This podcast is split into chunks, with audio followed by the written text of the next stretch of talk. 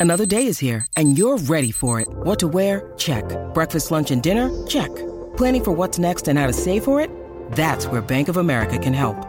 For your financial to-dos, Bank of America has experts ready to help get you closer to your goals.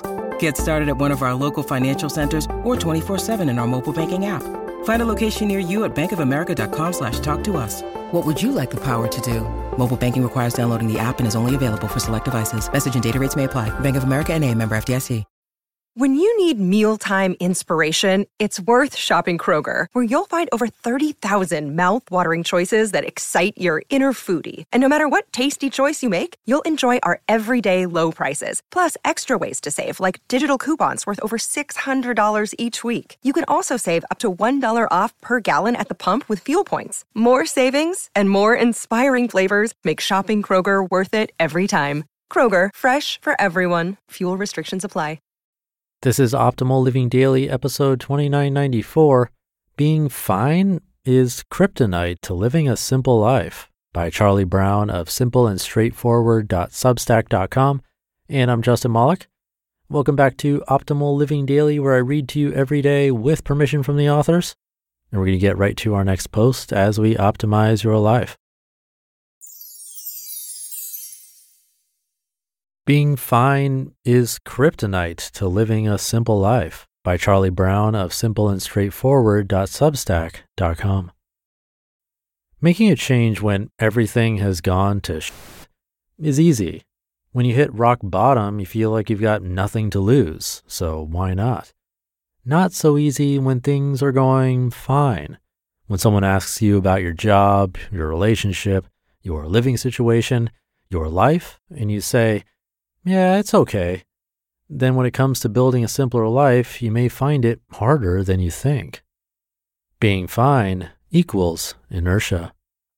Being fine is kryptonite to living a simple life because living simply is an extremely active lifestyle. There's no room for the inertia that comes with being fine and accepting your lot. Living simply means being in a constant state of reevaluation, of living intentionally and with an enormous dollop of self awareness. It's not a lifestyle where fine cuts the mustard because that constant reevaluation is freaking hard when you're always in a state of, meh, I'm okay, I suppose, can't complain. But what's the alternative to have a life full of breaking points where you finally crack enough to make a positive change?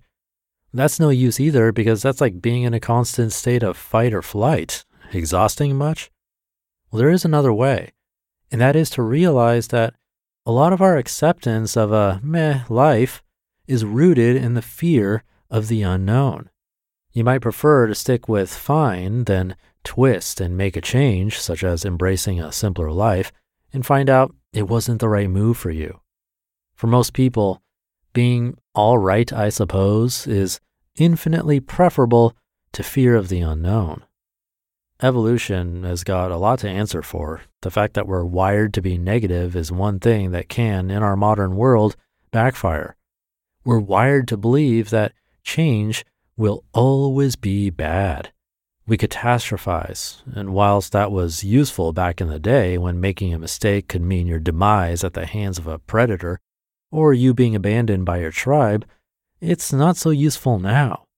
But we still feel this fear. Downsizing our home or even engaging in a spot of mild decluttering can send us spiraling. What if I hate living smaller? What if I need that thing I've just thrown out? For a lot of people, it's easier to stay fine instead of risking it for the potential of greatness. It doesn't help that this is exactly what society tells us to do. We've been taught to think that if life isn't terrible, we shouldn't complain. We should suck it up and just get on with it.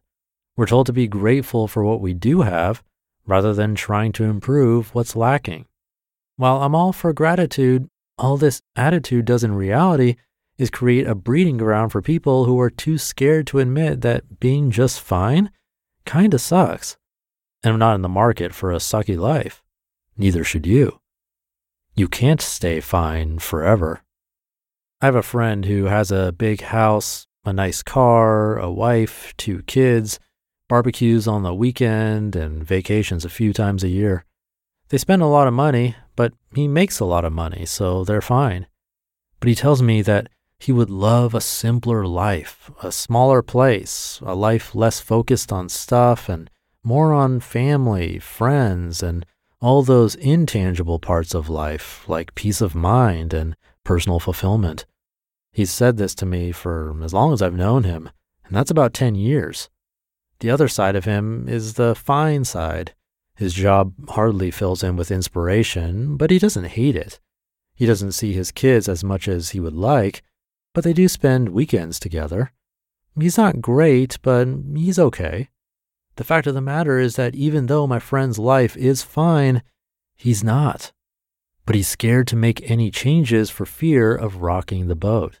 He constantly pushes back on simple living rhetoric because he would rather stay fine than take the risk of downsizing or simplifying in order to do something like take a more interesting, less stressful, but lesser paid job. He's the embodiment of that fear. The problem for my friend is that he finds it harder to stay fine with every year that passes. It takes more and more effort to maintain the lifestyle he's become accustomed to. His mortgage has just been renewed. On a five bedroom McMansion with interest rates as they are, that's no small extra chunk of change. Ironically, by choosing the path of fine, he could soon find himself in that situation he was so scared about with too many payments for even his large salary to account for. As I say, living simply is an active lifestyle, one you have to bring into being. It doesn't happen without some serious legwork. It's the consequence of your positive actions. Being fine, on the other hand, is passive. It's accepting what comes your way without question is choosing to follow the path set for you by society, which frankly doesn't have your best interests at heart. Eventually, being fine can turn into not being fine, as my friend is discovering. For my part, I would choose the active lifestyle over the passive one any day of the week. I want to have control over my life, my actions, and my situation.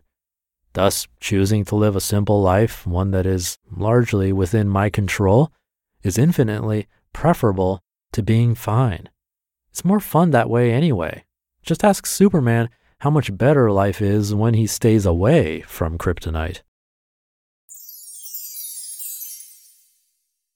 You just listened to the post titled, Being Fine is Kryptonite to Living a Simple Life by Charlie Brown of simpleandstraightforward.substack.com.